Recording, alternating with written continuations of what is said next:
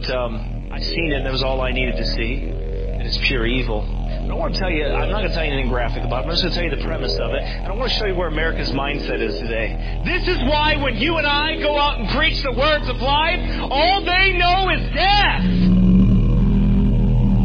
This is why. Because their mind and their brain is consumed with death.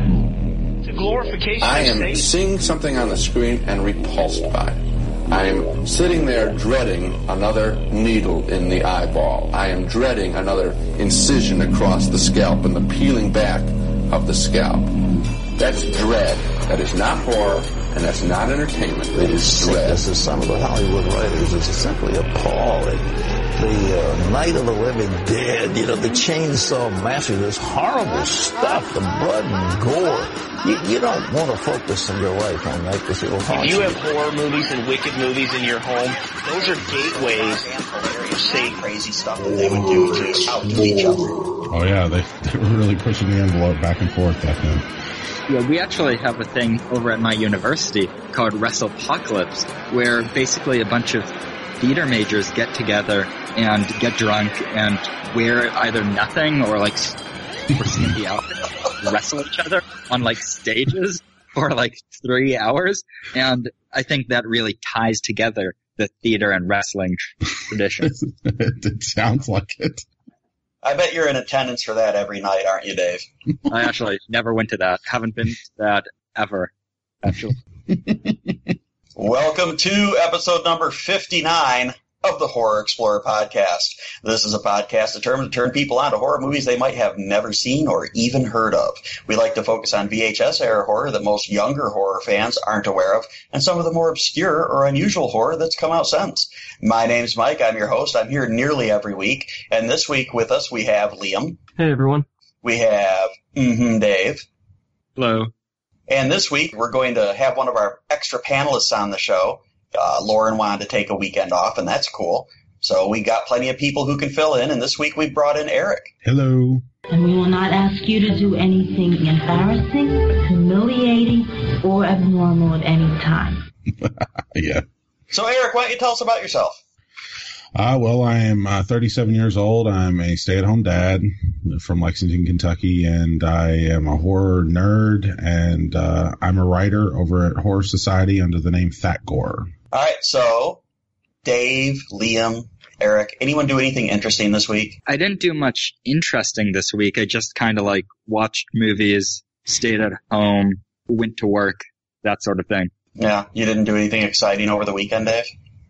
Not really. I did see It Comes at Night and Life a few days back. So you've just kind of conveniently developed amnesia about the uh, bestiality party that you had on Saturday, or So because you told me about this on Facebook, I'm not going to forget about it. You know it's Yeah. coming up. Anyway, so back in May, a few friends and I had a party, and somehow that party developed into watching horse porn, like horse porn bestiality. And, Is that what kind of a fucking party is that, Dave? Come on. and I'll tell you the story. This week, my roommate and I were like, "Hey, what should we do? We're bored." So previously, we had talked about you and I, Mike, had talked about a movie called Le Bete, which Yep. was made in 1975 by a guy I forget his name, but he was described as a genius who happened to be a pornographer, and um, the movie Le Bete is similar to the story of Beauty and the Beast in that it involves a woman's relations with an animal, but that's where the similarities stop because it's just horse porn, pretty much. The first 20 Yeah, it minutes are starts out with like like 20 minutes of like horses fucking or something. yeah, exactly, exactly. And it's like it's not even artistic. It's not artistic and it's not pornographic either. It's like really sloppy cinematography to be honest. Yeah, yeah, it's like soft. I never made it past that part of the movie, so I don't know what the fuck's going on in the rest of it. Yeah, I had never made it past that part of the movie either until earlier this week. So uh, neither one of you could last that long, or Well, I finished the movie. Dave probably finished several times. He's young. anyway, I finished the movie with my roommate a few nights ago, and it was fine. It was kind of terrible. It was exactly what you would expect. It's a guy wearing like a monster costume chasing around a woman, and she, he has like a giant monster practical effect penis that's constantly Oh, like spraying like jizz all over, and it, that's the movie. Wow. Yep. Well, college is the time to try new things, Dave, and you're really popping the cork on that shit. So every week I make these guys watch an older or more obscure movie that most people their age might not be familiar with. Usually it's something I like or something I remember from my childhood, something like that, but not always. And the whole point of this podcast is to make younger horror fans, and in this case, Erik, aware that the best new horror movie that they see this year could be a movie from 30 years ago that they didn't even know existed. And this week, Mike made us watch Communion.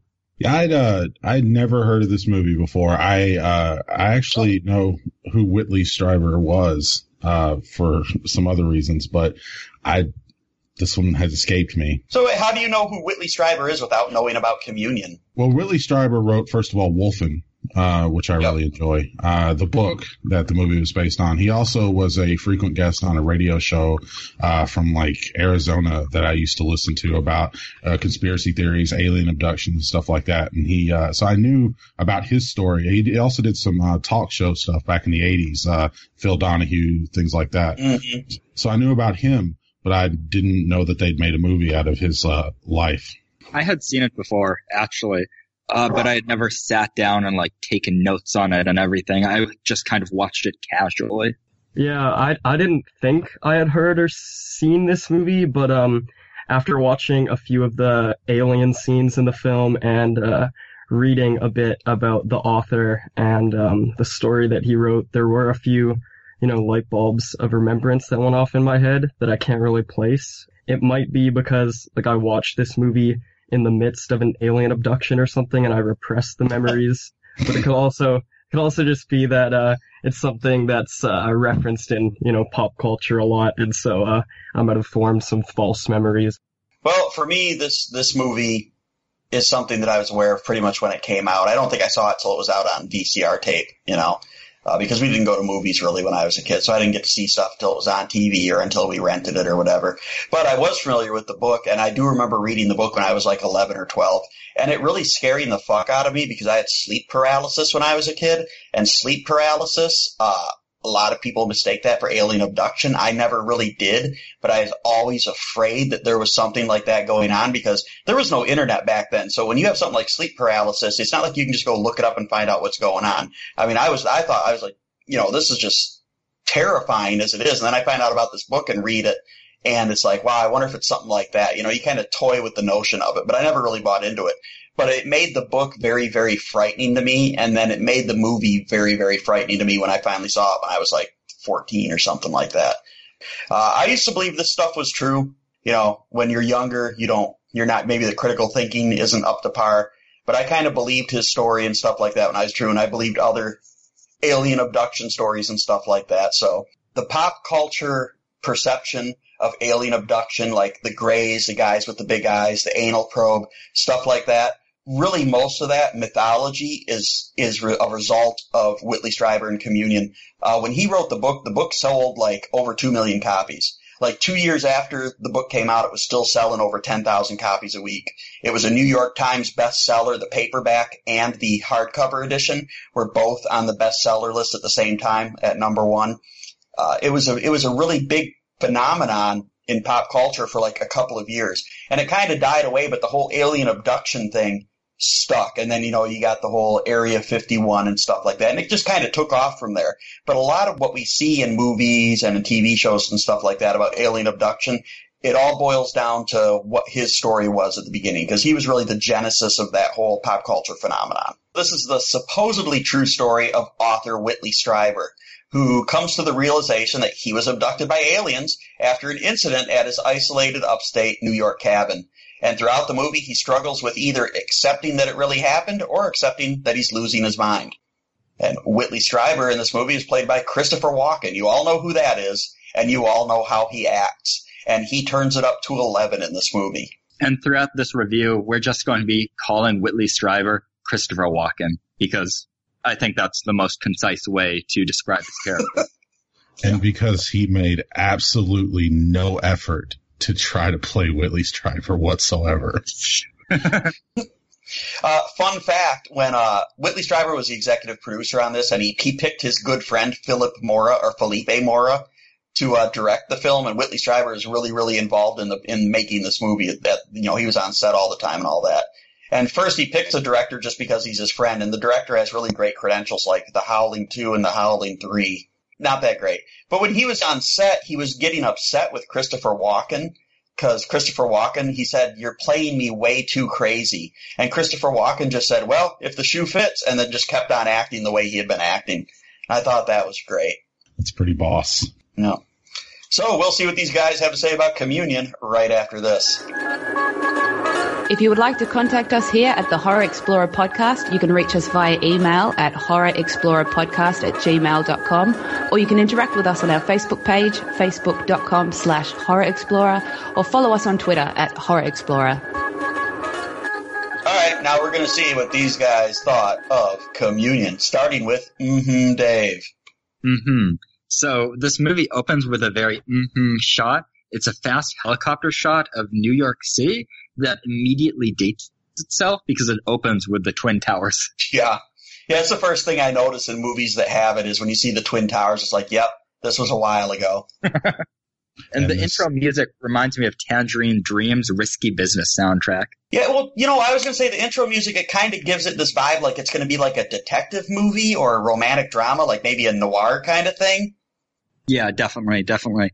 And then we cut from the cityscape to Walken waking up in bed, and he's going like, "Someone after me." And then his wife's just like, "Go back to sleep, honey." So he's already being established as a crazy, eccentric guy. Not only that, but in this scene and another scene where they're in bed, and pretty much any scene where he's waking up out of out of sleep, you'll notice that the way he sleeps is he lays perpendicular to his wife and uses her butt as a pillow. At one point, he has his arm across her throat. He can't even sleep normal. He can't wake up normal. He wakes up in this scene and he's just looking around and he's very intense and very quiet. And it's like normally people are like catching their breath and seem like they're scared Yeah. when they wake up. Not him, buddy. Then moving from this, we cut to a scene where he's just kind of sitting at a computer. It's revealed that he is a struggling writer who's working on the next great American novel, much like Whitley Strieber actually was doing. But he, in this scene, Walken is just yelling at his computer constantly. And he's asking if something's wrong with his kid when the kid walks in and like doesn't give him a kiss on the cheek or something along those lines. It's shocking because there's something very wrong with Christopher Walken throughout this entire film, but he always assumes it's someone else. Yeah, I mean, he doesn't. They start you out, you know, when you start getting the baseline for a character in a movie right at the beginning. They start out focused on him, and he is just all over the place. He is fucking berserk. Like the budget for this film was five million dollars. I guarantee you, close to three million dollars of that was his cocaine. And he does this little move that sets the pace for the entire movie when he sits down at the computer and he licks his fingers before he starts typing. Yeah, it's that was gold. It also establishes that he messes up everything because he tries to cook and he sets the whole place on fire. The fire department comes and it's a whole scene dedicated to showing how messed up Walken is in this moment. And the fire department shows up like instantly. Like they were downstairs waiting for this guy to burn something. Yeah, well, it's it's probably only the seventh time he's burnt some duck in the oven or something. Because the because the way the way Walken handles it is he's he's dealing with it, but he's brushing it off. They they allude to the fact that it's happened before that they burnt food, and the the firefighters even tell them this time they're getting fined two hundred dollars. And also, it's revealed that how shitty our child actor is in this scene. Oh boy, The child kid actor, is annoying as fuck. Every time the child speaks, it's terrible. It ruins everything in this scene every time the child speaks throughout the entire film. he looks off camera for his cues and they just left it in. He does, yeah. He sometimes looks into the camera too, yeah. which is Yeah, why. and and he he will miff his lines. There's two or three times in the movie where he miffs his line and starts over, and they just leave it in the movie. Yeah, yeah. Christopher Walken does it too, but his character is so insane that it works. But this child has no excuse for doing that, like stop and start sort of thing. Well, yeah, maybe maybe the kid was like because he's Christopher Walken's son. Maybe he was trying to do a Christopher Walken impression, to like indicate that he's his offspring. Or maybe he was just trying to learn by watching, and Christopher Walken rubbed off on him way too much. that could be. Ew. Yeah, I was So- thinking that. I I hope Chris I bet you were, Dave. on that little boy. Anyway, so Christopher Walken's two friends show up and they all decide to go out to a vacation in the cabin for who knows what reason. And throughout this entire scene or this entire montage, we get a lot of allusions to wolves for some reason. For example, Walken sets up a wolf painting in his house. Uh, his friend mentions how the ghosts of wolves are coming to get them. Walken, Dave, let me interrupt you because I know that probably seems out of place to you, yeah. and it seems strange. Christopher Walken, or not Christopher Walken, Jesus. Whitley Strieber wrote a book called The Wolfen that was literally like more or less about ghosts and wolves in New York City. Yeah. And it was very successful and they made it into a movie. And that's where all that stuff about the wolves is coming from. Oh, oh, so at this point in Christopher Walken slash Whitley Strieber's life, in within the movie, he has already written Wolfen. So that's Yeah, why he's already very successful at this point. and that makes much more sense. I, I was wondering where that whole obsession with the wolves was coming from. Like, are wolves symbolizing the aliens or something to that effect? But also at this point, we've re- we're about like what 10, 15 minutes in, and we've gotten a very good sense of Christopher Walken's performance. And it's so eccentric that it borders on artificial, and it makes it impossible to see him as a character. We can't see him as anything other than Christopher Walken. No. Yeah, it's it kind of reminds me of Michael Moriarty in a couple of movies. Exactly. That's exactly the impression I got. I got a Tommy Wiseau impression, a Michael Moriarty impression, and a Dieter Laser in Human Centipede 3. it's not that bad. If we could circle back to the wolf thing very quickly, I know that he wrote Wolfen, but at no point in this movie do they make an effort to explain that to you. So uh, I had forgotten uh, that he had written that, and I'm I'm watching this and I'm like, man, this wolf thing's going to pay out eventually. It doesn't. Yeah, it's almost it's it, at many points in this movie it became apparent to me that this movie was made for me, or at least they were attempting to make a movie for me, someone who was familiar with the source material. You know, and the studio was trying to capitalize on the success of it. And it seems like they really were directing the movie at the people who had read the book, and people who hadn't read the book were going to be even more confused than we were, or I was. Right. Yeah. I was just about to ask you about that, Mike. So, like, if you could talk a little bit about um Whitley's like real life Whitley's success at this point. Like, would this have been like a, uh, for example, like a Stephen King biopic after he had written like Carrie and The Stand? Like, was he on that level of No, success? Not at all. no, The Wolfen wasn't a, a successful movie, really. You know, the book, he kind of, I'd never really heard of the book until I heard of the movie or whatever. He wasn't that big, but he was successful. I mean, he did have his own apartment in New York City and, you know, stuff like that in the movie. And I think that'd probably be accurate to where he was probably comfortable. You know, he's got a cabin upstate. You know, it looks like a pretty expensive setup. So, I mean, I, I think that at this point, he's not Stephen King. You know, he's not even, uh, he's not even Dean Koontz at this point. So, do you think it was unfounded for the filmmakers to kind of not explain these things? Do you think that they should have um, emphasized who the real guy was a little bit more? they should have in the movie they just make him look like he's just an author and they don't really you know his success in his previous work maybe there's copyright issues i don't know you know maybe that stuff belongs to another movie studio you know i'm not sure the reasoning behind it but it seems they just kind of seem to take for granted that you're familiar with the story already Also, he doesn't really have much of a personality. Christopher Walken playing Whitley Strieber doesn't have much of a personality because his personality is consumed by Walken's performance. So Yep. that kind of separates us from his character. I'm not sure exactly how uh, crazy the real Whitley Strieber is. Obviously, he felt like this was misrepresenting him, but I don't think Walken can be totally to blame because first of all, they designed these sets, they costumed this movie, and the stuff that, at, like at one point in the bedroom, there's this wacky clock.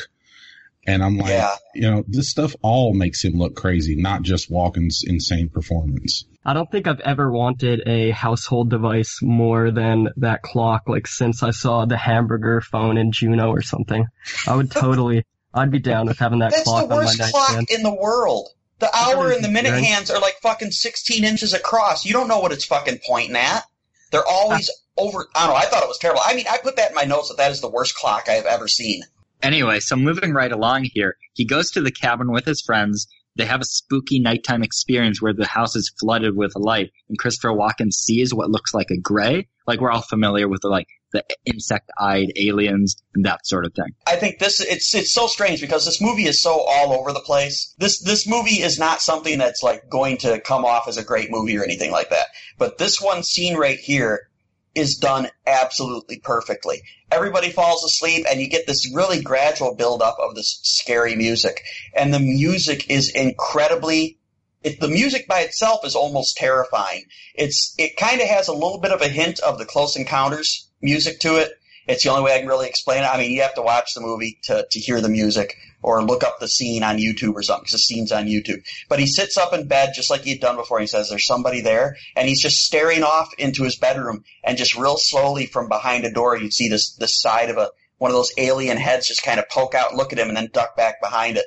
And the way the music is used during that scene makes it utterly and completely terrifying. And at this point in the movie, I'm so invested in. I'm like, this is going to be fucking great. This is going to be one scary, fucked up movie. I'm going to love this because they have done this introduction of the aliens and the first weird, scary thing. They have done it absolutely perfectly. I am so excited. Then I get let down. Okay. Um, I'll have to respectfully disagree. That alien peeking around the chifforobe was one of the funniest things I've ever seen in a horror film. It looked like something out of South Park. He was just like, eh. The first episode of South Park where Cartman gets an anal probe rips off this scene intentionally.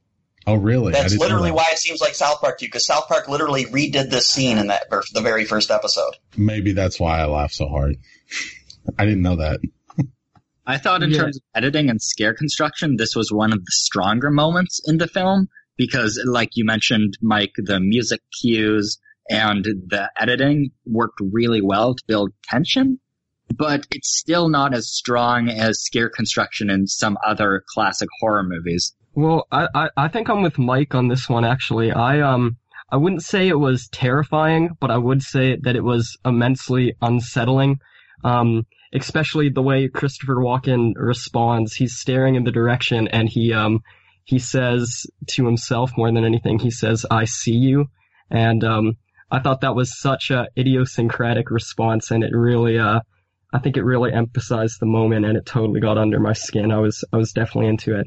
And I really loved the way he followed it up after that because he just like puts his head in his hands. He like he's just there's no way this could possibly be real. He's just just in total disbelief of what he's seen. after this moment, we kind of cut to a breakfast scene where the friends of Christopher Walken are saying, we need to get out of here. We're leaving. You are driving us back from this cabin because they experienced a similar thing that night. And the one guy's really he seems really heavily more disturbed than anyone else in the whole household because they've got that other couple there with them and they're in a different bedroom and they see all these bright lights and it wakes them up and all these other people see are the lights. Well, except for his kid who almost gets dragged out of his bed by something off screen. But they're none of them seem as upset about it as this Romanian guy that's there. And he even gets to the point where he's basically saying, "Hey, I want to go home." He's like, "Well, you know," and they're like, "No," and he like bangs on the table and says he wants to go home because he's that upset and disturbed by it. Well, he was probably also upset because in this scene, they're going back and forth about what the lights could have been. And Walken keeps saying it was the moon. And the guy's like, it's not the moon. And he's like, it's the moon. He's like, it's not the moon. And it's like when you play charades or Pictionary with somebody and they guess the wrong thing and you say no and they keep saying it. I would have been infuriated as well. Like, that's it. Take me home. I can't deal with this asshole today. It was exactly like that. That's a perfect analogy.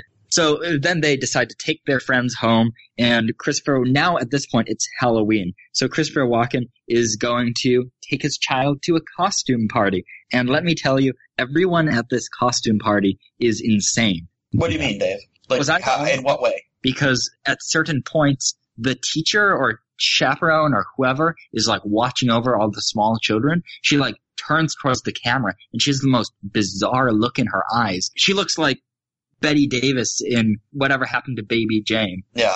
she looks very theatrically insane Well, I think after watching Christopher Walken act for the first 25 minutes, I was pretty accustomed to theatrically insane, so I might not Yeah. have picked up on it.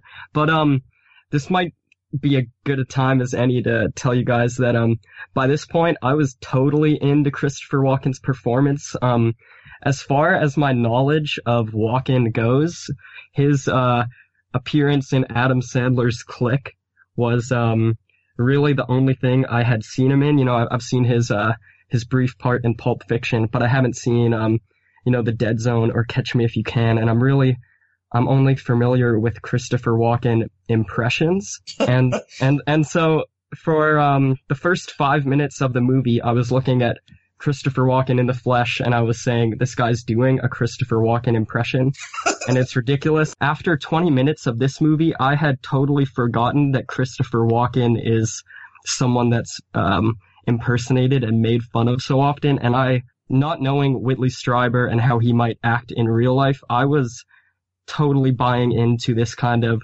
quirky uh, writer that wears a bathrobe and a top hat, and I thought all of I thought all of Christopher Walken's little ticks and um, little odd phrasings and lines of dialogue that almost seemed improvised. I was totally into it, and I I thought it was uh, brilliant. That is not a top hat. That is a ten gallon fedora. yeah, ten gallon. Fedora. Yeah. might be more. I've apt. never seen a hat like that anywhere else. Never. It's his own hat. Christopher Walken had it designed personally for this film. I do wonder how much input Christopher Walken had on his character. Like, um, I told you guys I'm I'm ignorant of the guy's career. By this point, was Christopher Walken a thing in '89? Like, were people? I know he had starred in a few movies, but were people impersonating him and kind of? Oh you know, yeah, was he that guy?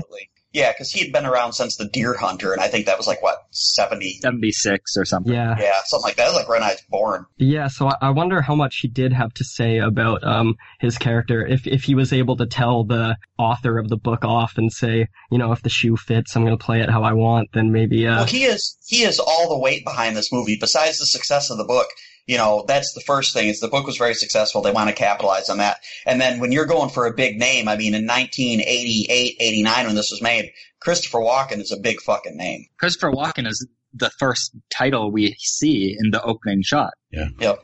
Anyway, so at this point, Walken decides to gather his family and go to another vacation home. It's the same vacation home, but he decides to take another vacation.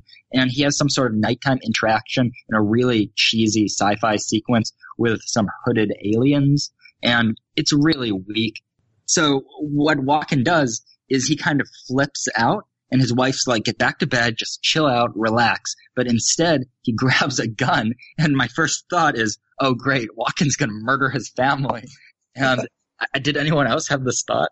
Yes. I knew he was coming unhinged. So again, I've seen this before, so I already know everything that's going to happen in it.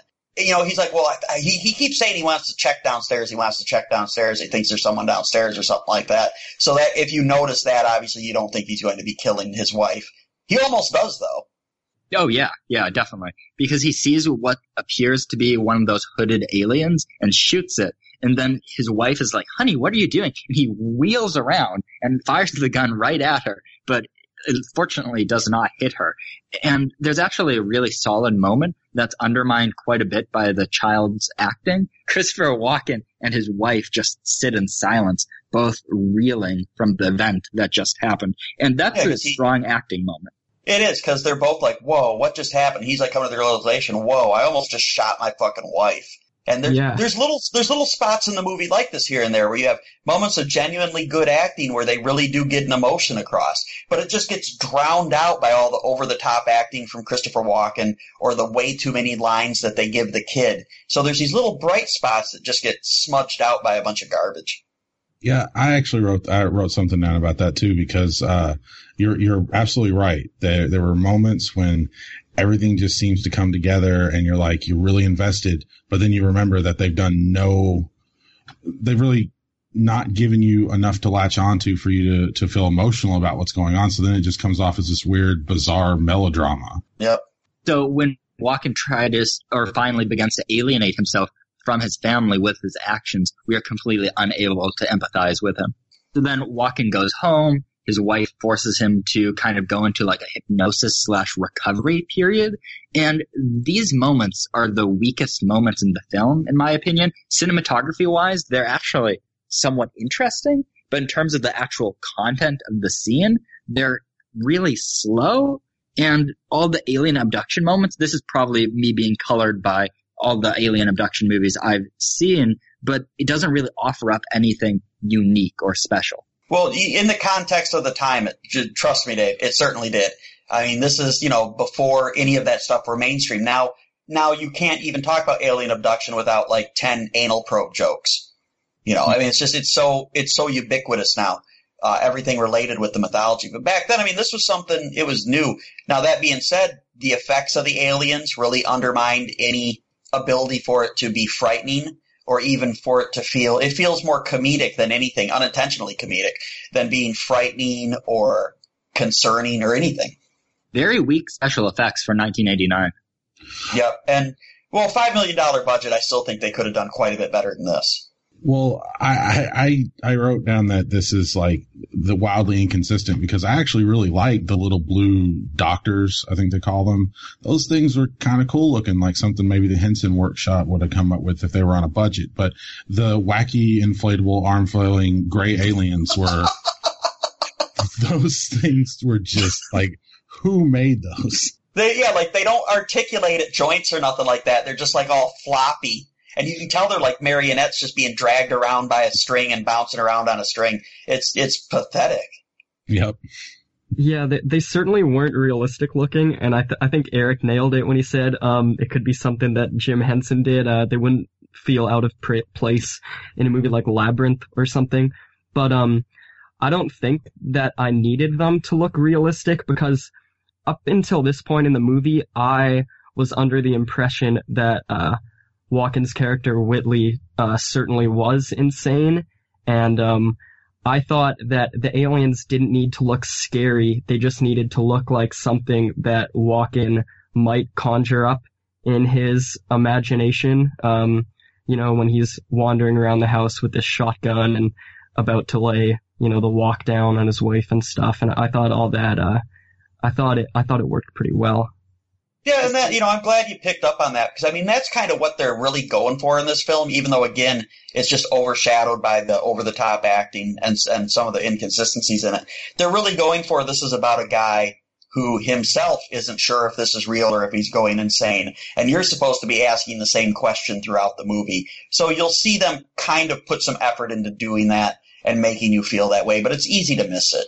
Yeah, however, it's completely undermined by the opening alien encounter scene when the friends make a big hysterical show of also noticing the alien attack. And also it's later revealed that the wife is having similar visits and the son is also having similar encounters. So it's completely undermined by the other characters. Well, no, it's not. At the, at the beginning, I disagree totally. The the couple that they had over the house only saw the lights, and they were unnerved by that.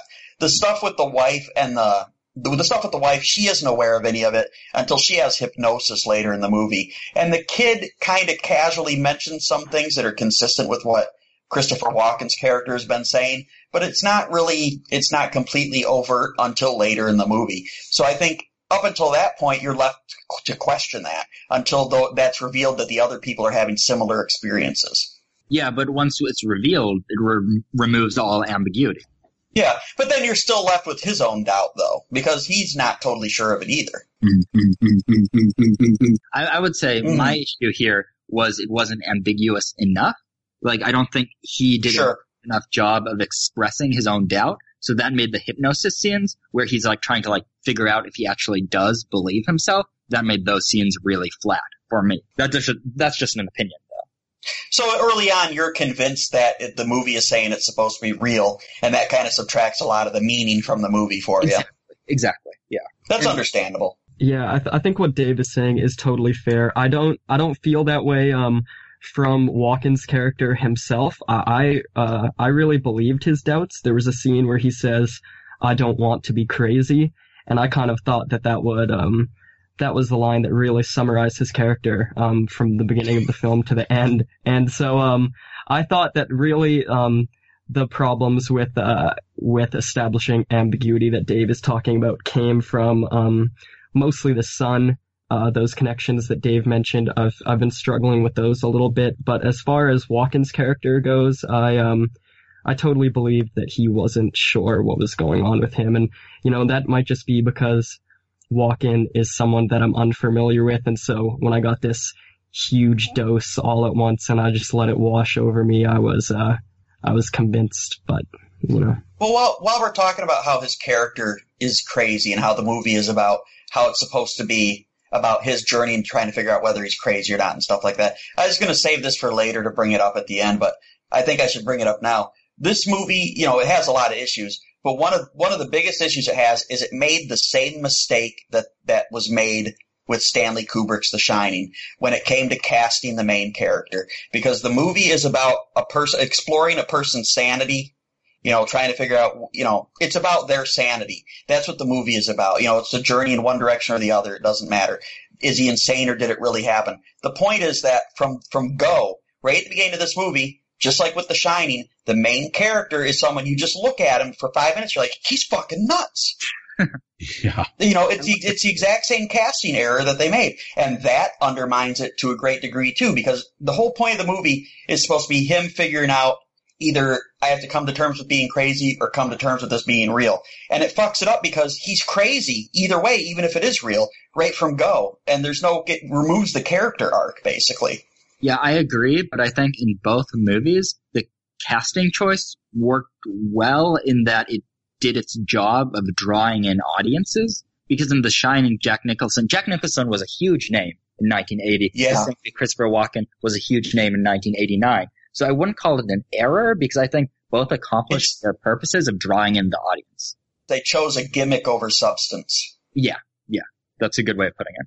And I think another big point that really bothered me as far as the characterization in the movie was, is it was, it, it was, it was important for the wife, the wife character to be sympathetic because her uh, husband uh, uh, is, is slowly going insane. And this woman was awful. I hated her so much by the end of the movie. I, I, I, she's terrible. She seems like, like he's explaining at times in the movie that he's afraid. Like this guy, this is a guy that's always doing a bit. He's always grabbing something or doing something kooky or what have you. But when he gets serious and he says, uh, okay, I'm scared. She gets angry at him. Like she laughs at him when he's funny. Like that's what she married him for. Like keep it up with the jokes, bruh.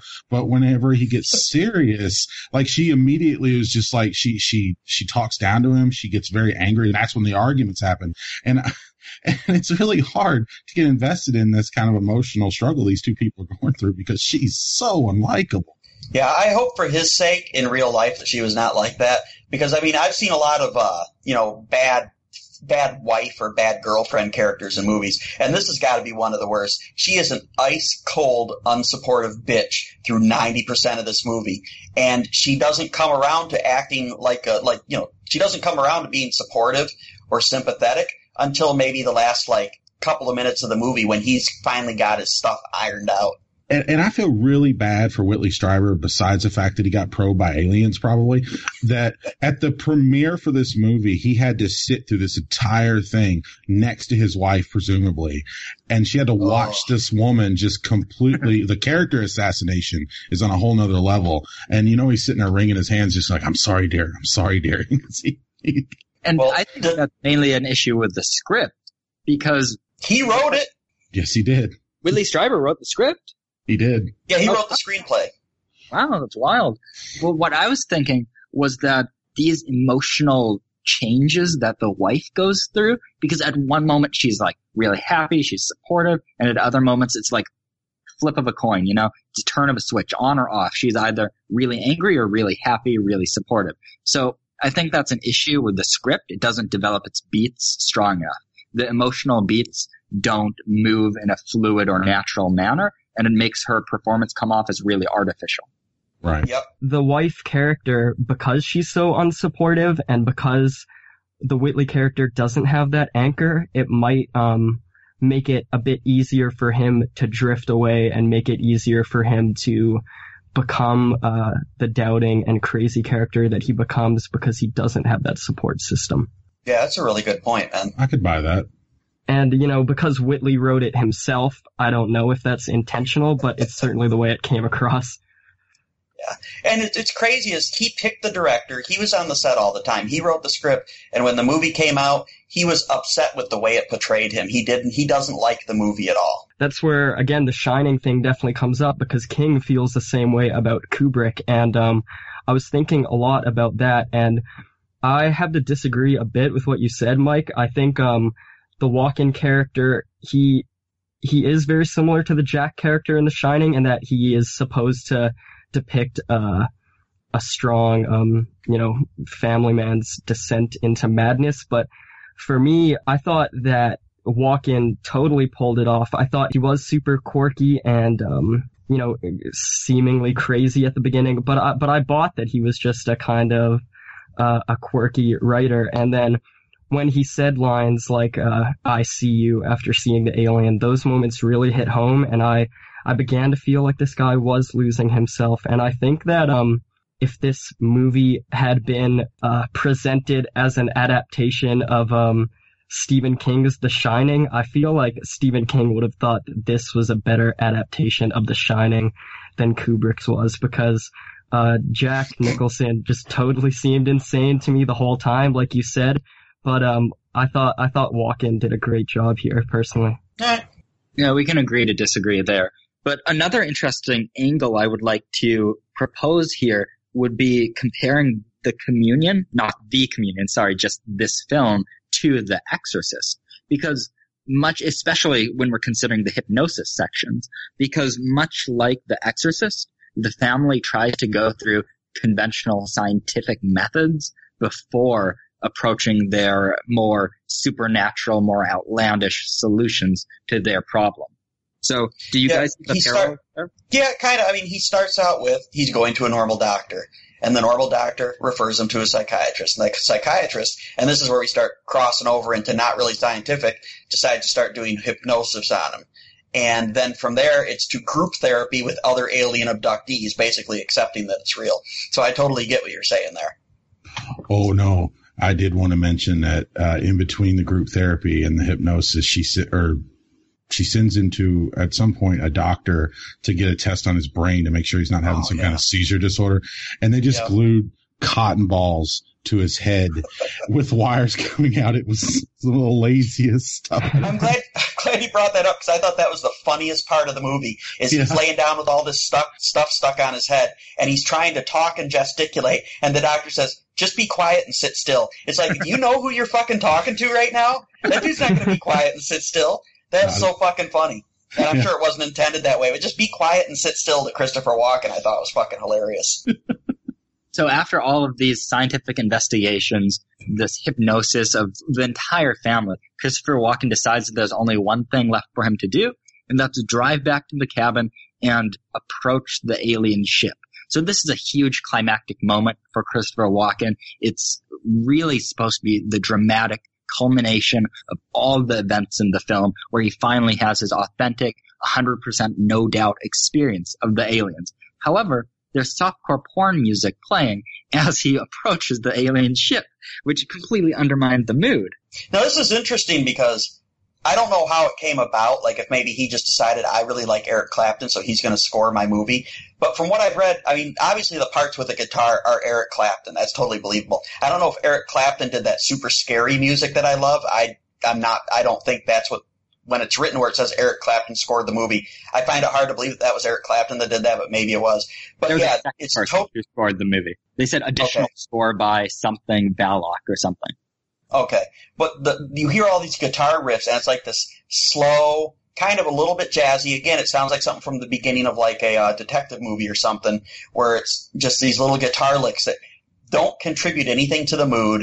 They distract and they don't fit. It doesn't make any sense why they're in there, other than that Whitley Strieber or someone else really liked Eric Clapton and wanted another big name attached to the movie. So another weird moment in this scene is once he finally enters the alien ship, it turns into a dance number.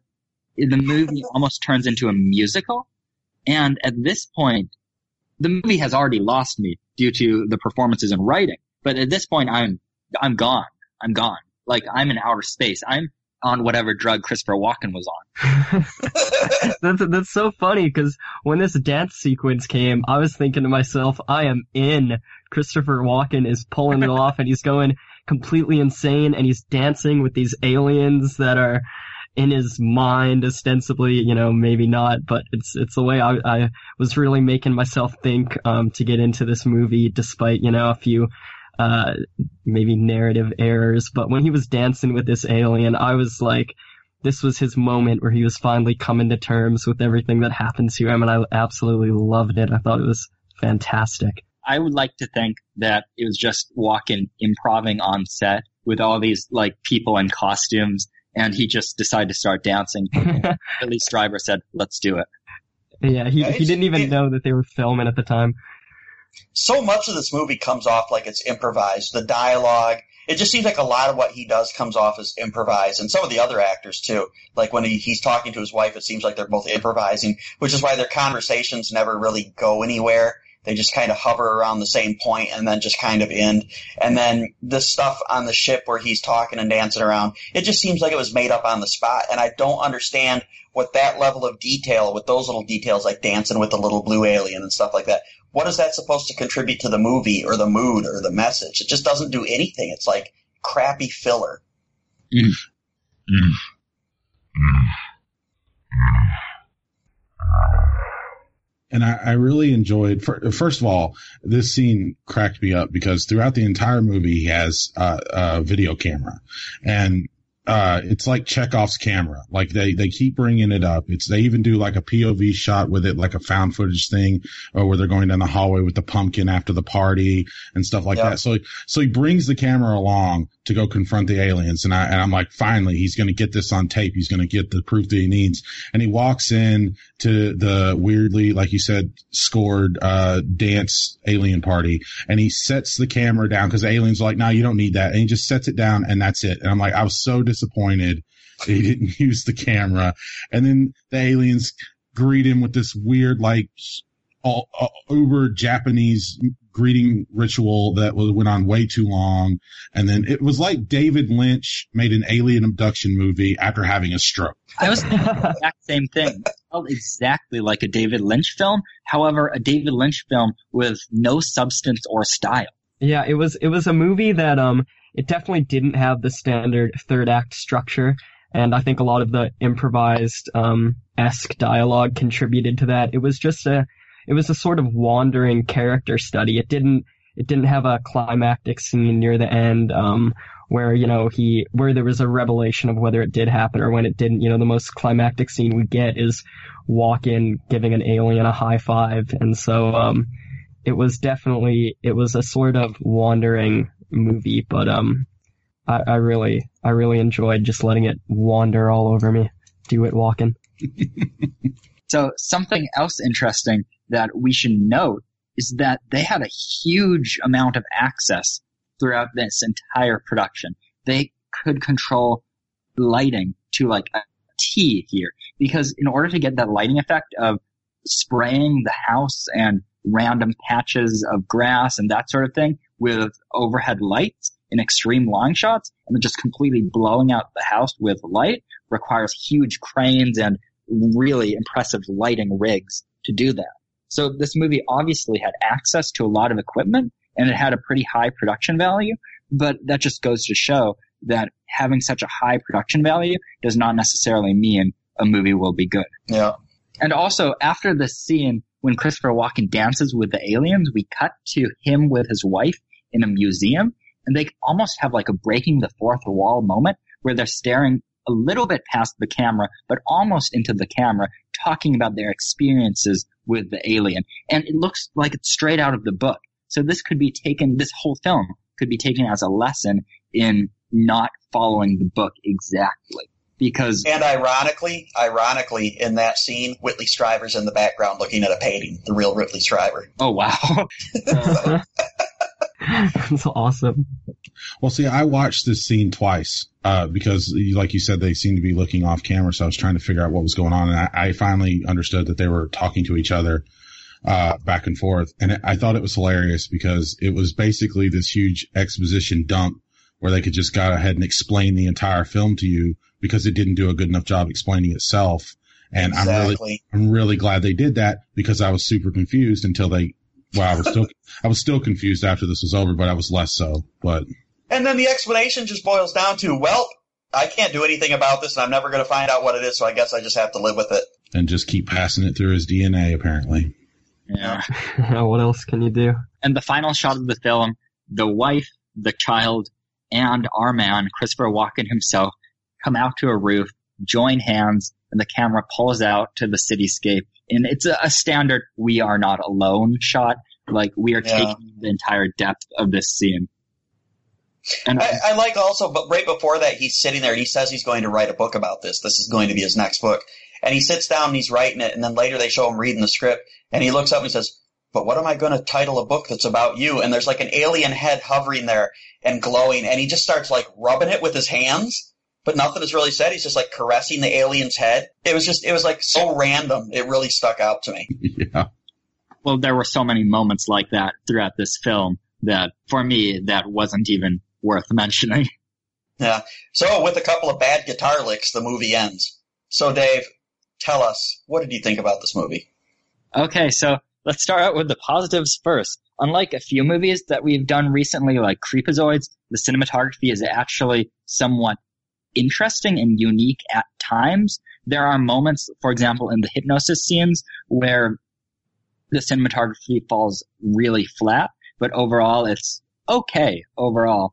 And the special effects, like we've already mentioned, are really, really bad. The editing is so bad that we can't even tell if characters are talking to each other sometimes, like we just mentioned, the bizarre museum scene. The sound design works really well in some cases, but fails completely in other cases with the softcore porn music when it's supposed to be dramatic.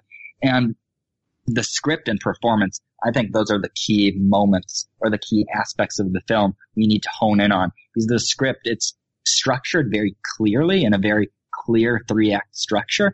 However, nothing of consequence really happens throughout the film. And the character beats are really poorly planned out. None of them feel natural. And that's partially due to the performances because Christopher Walken's performance seems to infect every other character because almost every other character's perform- performance feels artificial and Christopher Walken's performance is so theatrical and outlandish that it takes you out of the film and takes you into Christopher Walken's personal world.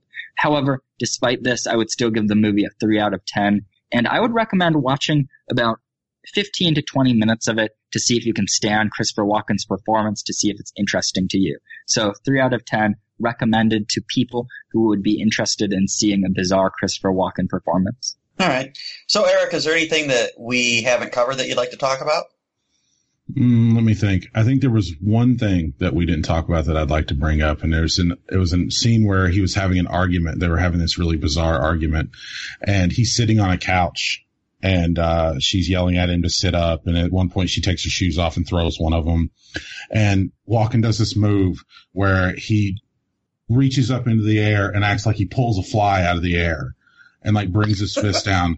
And it was the most Walken thing he did in the whole movie. And I was like, I love. I was like, I was glad to have watched it just to see that because it was amazing. Well, Other the than- context of that moment is the wife says, you better like start getting therapy or getting help because soon we won't have a marriage anymore. And then he pulls the fly out of the air and throws it away, almost saying like, I don't give a fuck. Oh, was that? Oh, Yeah. wow! I didn't. I didn't catch that. Cool.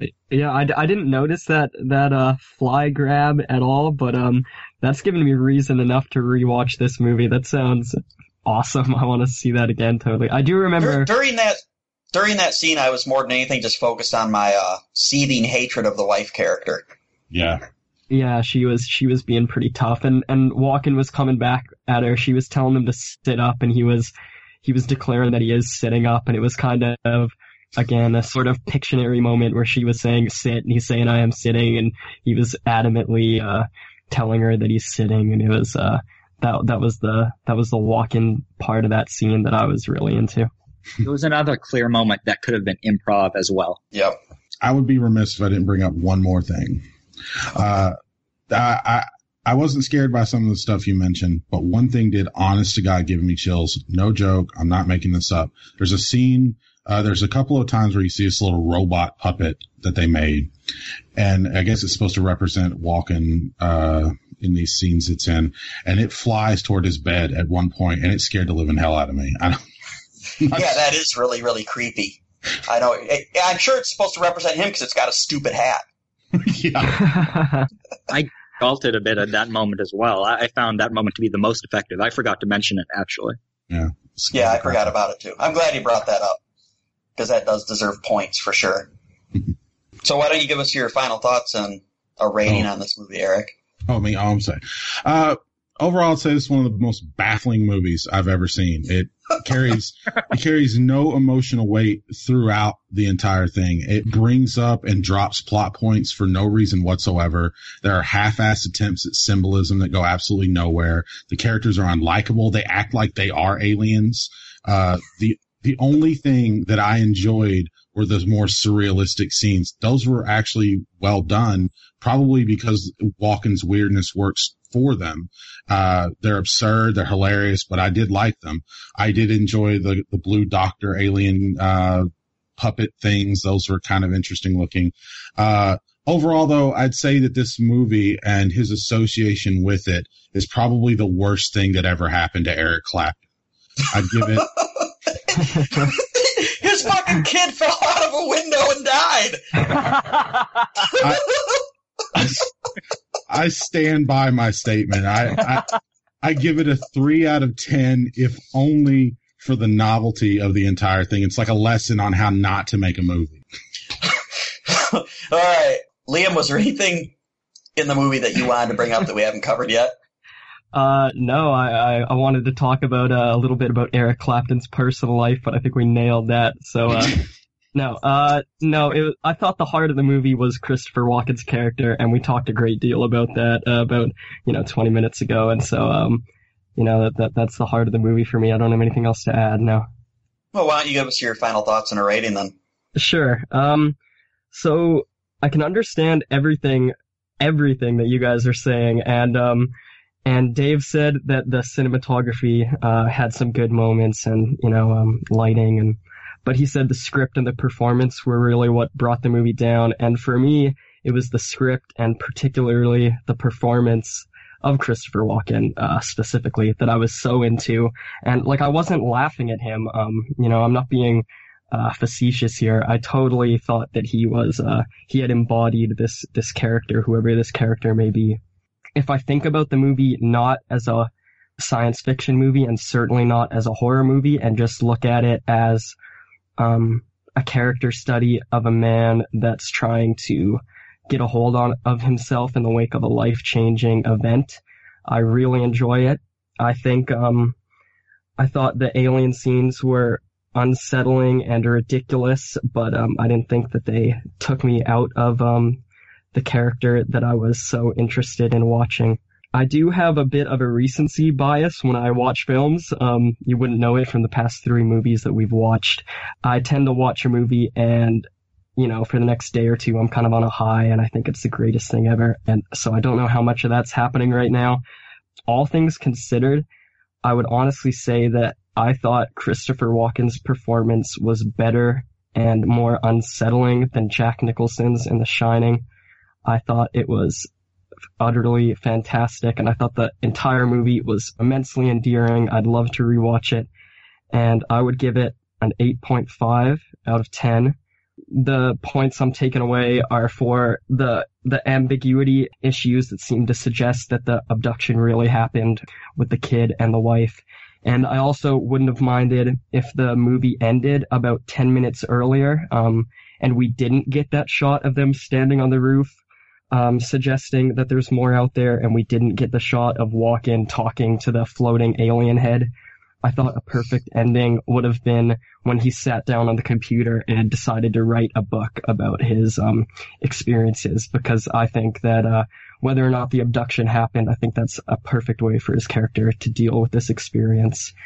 And uh, yeah, so I loved it. I'm so glad I watched this movie, and it's a total 8.5 out of 10. I would suggest it um, not only to science fiction fans, but just to anyone that kind of is interested in those sort of shining-esque movies about a man's uh, ostensible descent into madness. So this movie here, you know, there's a nostalgia bias that I have towards it, I guess, uh, because the source material had an impact on my life, not a positive one. The the movie itself, when I first saw it, to me was pretty frightening. But even then, the special effects kind of undermine that to a certain extent. In the end, you, when you call this a movie, really it's more of a performance than a movie. I mean, if you did a word map of our discussion over the last hour or so, the biggest word on the word map is going to be Walken because that's what this fucking movie is. I really think this is where Christopher Walken turned the corner from being an actor to being a parody of himself, like William Shatner or Robert De Niro or some shit. I mean, if you're going to pinpoint it, it would be here because his his acting is just so over the top and it's so classic Christopher Walken. You know, all the stuff that we would do impressions of him or anything like that. It's all right here in this movie. So really, that that overshadows everything in the movie, and in a way, as as it went for Liam, that's a good thing because you don't see all the shit that's there. Or it's a bad thing because it covers up some of the good stuff that's there. This movie's all about just Christopher Walken, it seems like. And that's a bad thing in the long run because you can't just make a movie about one character that's completely crazy with not a strong story and there's not really any character arc or anything like that. The characters around him didn't matter at all. Uh, the wife didn't really serve an important role to the movie. The kid didn't. The friends didn't. The aliens even seemed like they didn't. You know, this like this whole movie could have taken place just inside of his head, and it wouldn't have made a difference to it. It's got good points. There's times when he does some sincerely good acting in this, where he really pulls it off, and there's other parts of the movie that I like. Again, like the scene with it poking out from behind the door was to me really frightening, and it still kind of causes a little bit of a primal fear to me to this day when I see that. I think that scene's really well done, and I think like 85% of that is the way they use the music in it, and I thought it was really well done. And there's a couple of spots in this movie where you're like, wow, this this is pretty good, and if only they would have put that level of effort into the whole thing, but they didn't. They could have made something that was supremely creepy and scary throughout, and at one or two points, you know, you do get a taste of that, but the over the top acting, the poopy improvisation that you always see in the dialogue, and the absurdity and the unwillingness to commit to the right tone kill the vibe that you need to make this movie work as a horror movie or as a frightening movie. Uh, what you end up with is a bit of a mess with Christopher Walken dancing around in the middle of it acting like a madman. Somehow, I still like this movie. I can't think of anything else that has a scene in it that to this day still kind of I find kind of frightening. This is really the only movie, and again, that's that's something that's limited to me. That's not really a basis for recommendation because that's just something that's frightening to me. The whole alien abduction thing because I grew up being afraid of that kind of thing. But the, the movie in itself is entertaining just for all the wrong reasons. I would recommend just about anyone watch this movie once because if you're not familiar with Walken, you will be after this. And it's just entertaining to watch him doing what he does even though again you end up with just a performance and not really much of a movie. So I'm going to give this a really light six out of ten, and I'd say anyone should check it out once. You might enjoy it. All right, this week we were contacted via email by a guy named Steven from thedarkmart.com and, uh, you know, we don't really promote anything or do interviews or anything like that, not related. But I thought the thing that he's doing is kind of cool. The darkmart.com is kind of like an eBay or an Etsy for horror enthusiasts where you can put up your stuff that you're selling that's kind of horror related and other people will buy it. And you don't pay like a commission or listing fees. I think you just pay like a annual rate or something like that or maybe a one time rate. And then you can sell stuff for a couple years as many as you want and you get to keep all the profits. Check it out. If you're into like haunted houses and stuff like that around Halloween, there's a lot of like special effectsy type stuff on there that you might want to take a look at. So you might want to check that out. Thedarkmart.com. What are we doing next week? I'm pretty sure we're going to do Silent Rage next week. Uh, I'm not exactly sure who's going to be on the show yet, but we'll figure that out when we get to it. Have you guys seen Silent Rage? I have several times. I'm, I'm not sure, actually. Silent Rage is like if you got Chuck Norris and he's making all these Chuck Norris movies in the 80s, and they're running out of ideas. They're like, well, what's popular right now? Slasher movies are popular. It's like 1985, man. Jason and Michael Myers and all that. So let's do a Chuck Norris movie where he fights Michael Myers. And that's basically the movie, and it's it's worth watching. So we'll, we'll check that one out next week. It'll be me and Dave and a couple other people here. Check it out and let you know what we think about it. All right, everybody, that was episode 59 of the Horror Explorer podcast. We'll see you next week. Adios. Later. Bye. Later days. Oh, sorry. Okay, you go, Erik. My bad. Bye. Okay, so I'll see you later, huh?